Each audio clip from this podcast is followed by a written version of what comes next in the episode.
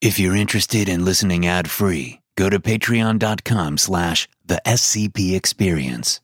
There you can enjoy my ad-free podcast and never have to listen to ads again. That's patreon.com slash the SCP Experience. Now time for the story. I hate these patrols around the shoreline. The Red Lake, Blood Lake, whatever the nicknames are, I still get edgy walking patrols around it. I don't feel the protection that the surrounding 20 foot wall of concrete is supposed to provide. I've been here two and a half years and seen things smash through the wall like Legos. Things that are honestly so difficult and alien to describe, they can hardly be comprehended at all. The newer guys on the security detail don't know any better. They won't know until they have their first breach. I'm leaving soon enough, but the person who will replace me will have to learn just as fast as I did. There will be entities crawling out of the bloody lake that will be fairly easy to deal with. Small to medium sized creatures that are susceptible to gunfire, or things that like to climb out and fuck with your mind. Then there will be up close and personal encounters that leave scar tissue on your memories, give you a reason to be scared of crossing over the catwalks above the lake. I've had at least three of those since my assignment here. The first one was literally on my second day on the job.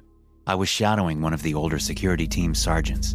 He was going on and on about the tours he did, the medals he received, and how this current work is really beneath him considering his past military record. We all start from the bottom when we join the Foundation. He was in the middle of his rant about how he has more experience than his CEO when something crawled out of the lake. It was a pale woman with jet black hair. Her face, though, it haunts me whenever I think about it still. I can see it so clearly when I close my eyes. No eyes or nose, just a huge mouth from her hairline to her chin a mouth with rows of thin teeth like ivory pencils. The legs were unnaturally long and ended in silvery metallic spikes. How she was able to walk and balance, I can't figure out. She only had one speed a dead sprint. She was so quick through the snowy ground and up the concrete wall that we barely had time to sound the alarm. Some of the other guards were able to get off a few bursts, but none of them hit. She leaped straight into the air and landed right in front of us along the catwalk and mauled the sergeant in front of me. Just pulled him apart to pieces like a soft slice of bread. The blood speckled my visor and gear as it roared. She roared as if in the throes of some kind of personal pleasure. I held the trigger down the entire time, emptying the whole clip in one go. Thank God I remembered to flip the safety in my surprise and terror. Between the spattered blood and the muzzle flashes, I could almost see a smile across her face. I riddled the thing with so many holes, but she was not affected. She backhanded me in the chest and I went flying off the catwalk. This was a good thing, because another security detail that came running up was prepared with a Javelin rocket launcher. That did her in. Just completely blew her away with one direct hit. Something she couldn't walk away from. Thankfully, I landed in a snowdrift from my fall and only suffered a concussion. What a hell of a welcome that was. A week later, I was promoted to sergeant. The second breach I was part of happened on Christmas Day of that year. It was in the evening when some kind of gas bubbled up from the lake. It started as only a fizz, but then worked its way up into a hot boil. The gas was nebulous and crackled with static that made my hair stand up on end when I got close. It moved like an animal, like a snake if I had to compare it to anything. I couldn't pinpoint the color because it shined with a strange iridescence that changed in the cold moonlight. What I do remember vividly is that when it touched a person, they'd burst from the inside, just pop and leave nothing but skin and blood. Later reports detailed that the gas was able to flash boil all the liquid water inside a person, like they were getting microwaved down to the bone marrow in a sudden flash. I saw 10 or 12 guys blow apart, their gear and guns flying in all directions. I remember they'd make a quick gurgled yelp as steam escaped their throats before popping at the seams, leaving only a red splatter in the snow and their black boots with steam rising out of them. I was able to scramble across the top of the wall as a smoky tendril reached for me. I have never run so fast in my entire life. Things were getting seriously out of control as the situation progressed. Pretty soon, all hands were outside fighting the cloud. Bullets were completely useless. It had its attention on those who were scrambling to the armory for something that would actually work. It wasn't until it went through an entire squad that we figured out how to beat the living death cloud. We had some flamethrowers that were collecting dust in the armory, and thank God someone remembered how to use them. Too bad we only had four of them, but it was enough to fight it back into the lake from four sides. It almost seemed to moan back at us as it recoiled from the flames. Four 30 foot cones of liquid fire were just too much for it. The bright orange fires lit up the surrounding pines in a radiant light. The dark Canadian winter was lit with one small spark of bright orange as helpless men and women fought off something terrible coming into this world. Just a bright pixel on a black satellite photo of humanity, trying to resist a cruel and indifferent universe. Finally, it went back under the red surface with only a few wayward bubbles here and there.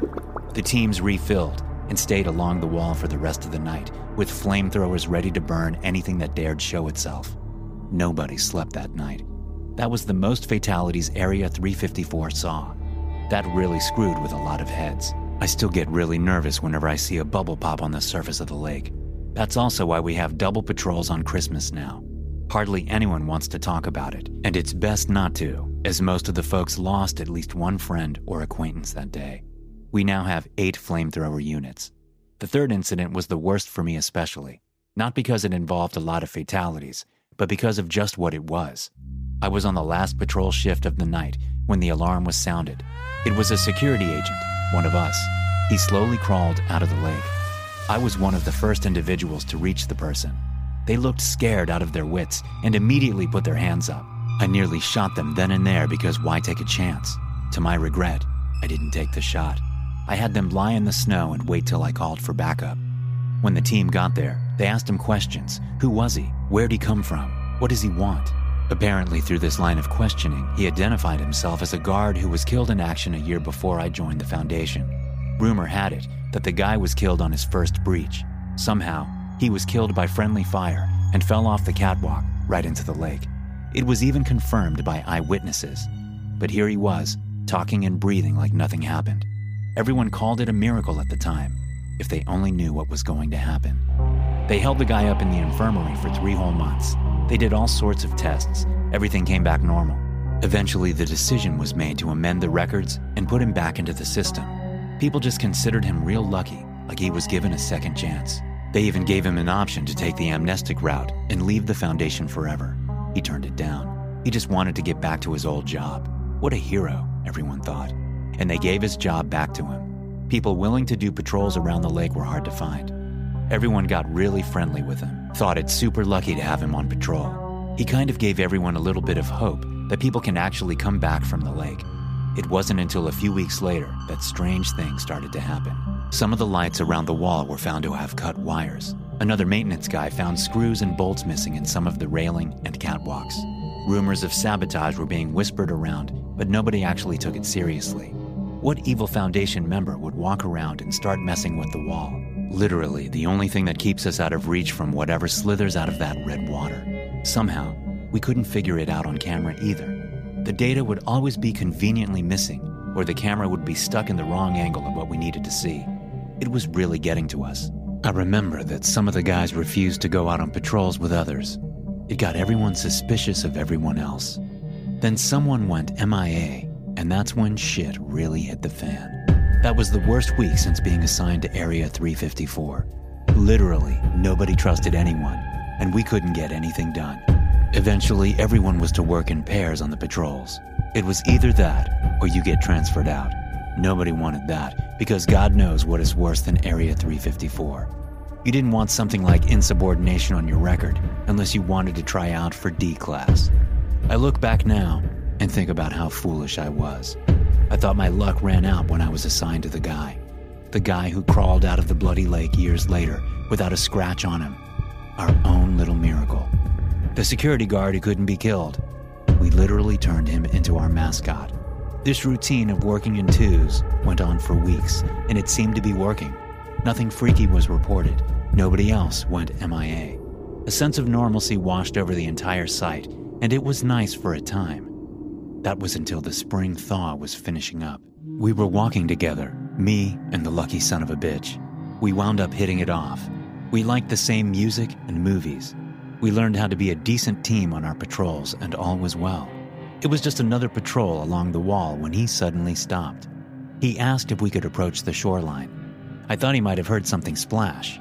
I asked if he wanted me to call it in, but he didn't think it'd be necessary. He said he didn't want to put people on edge again after everything finally calmed down. I was inclined to agree with him. We walked right up to the shoreline and listened. It was completely silent.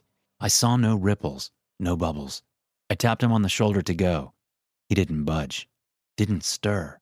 I couldn't even tell he was breathing. I was about to tap him on the shoulder again when he suddenly dropped his gear, his gun, and took off his helmet. What are you doing? I asked him. He just swayed slightly back and forth like he was listening to music I couldn't hear. Suddenly, he took a step forward towards the lake, then dipped a foot in, and proceeded to calmly walk into the red water. Hey, stop! I couldn't do anything. He was waist deep before I keyed up the radio for help. Code black, man down. If I called in a code red, they would have come in guns blazing. I could have gone in for him. I could have rushed in and grabbed him and dragged him back to shore. I just didn't. My legs locked up completely. I just watched him walk in and sink, like he was walking home. I was scared of even being this close to the lake as is. Of course, there was a big investigation on what happened. Thank God there was a camera watching the whole thing, or I didn't think anyone would have believed me. But even though the video clearly showed what happened, everyone on the security detail secretly suspected me of some kind of involvement. Investigators searched the guy's belongings and confiscated a lot of stuff. They never really told us what was in his footlocker. Maybe that's for the best. Maybe it's also for the best that I'm getting transferred out of here. I'm supposed to leave in the morning after this last patrol. It's been warm, which is nice. One last walk around the lake till my transport comes this afternoon. Nobody wants to be paired with me, which is fine. I've made friends, but now superstition has turned them all against me. Even my CO looks at me with a strange, distrustful look. I'm not being told where I am going, only that it's somewhere in South America. That's going to be quite a change compared to Canada. Trading ticks for mosquitoes, I suppose. Frost for sweat. Coats for rain ponchos. It has to be better than this place. My transport is finally here. I hop in the back along with the other boxes leaving the site. There was no send off, no cake, not even a goodbye. Just a folder of papers to take with me. As we pull away, I take one last look at the red, bloody lake as the gates close. I can see something for a moment. It's the top of the guy's head poking out of the water, his eyes looking right at me, his hand rising out of the water, waving at me casually like he was expecting me to return one day. SCP 354 is a pool of red liquid discovered in northern Canada. The liquid is of a consistency similar to that of human blood, but it is not of a biological nature. The pool does not have definite banks. Soil mixes with the liquid until, at a certain point, there is more soil than liquid, and the ground is mostly solid. The liquid becomes denser as one descends deeper into the pool. If the pool has a bottom, it is yet to be reached. Periodically, entities emerge from the pool and attempt to escape from the enclosure.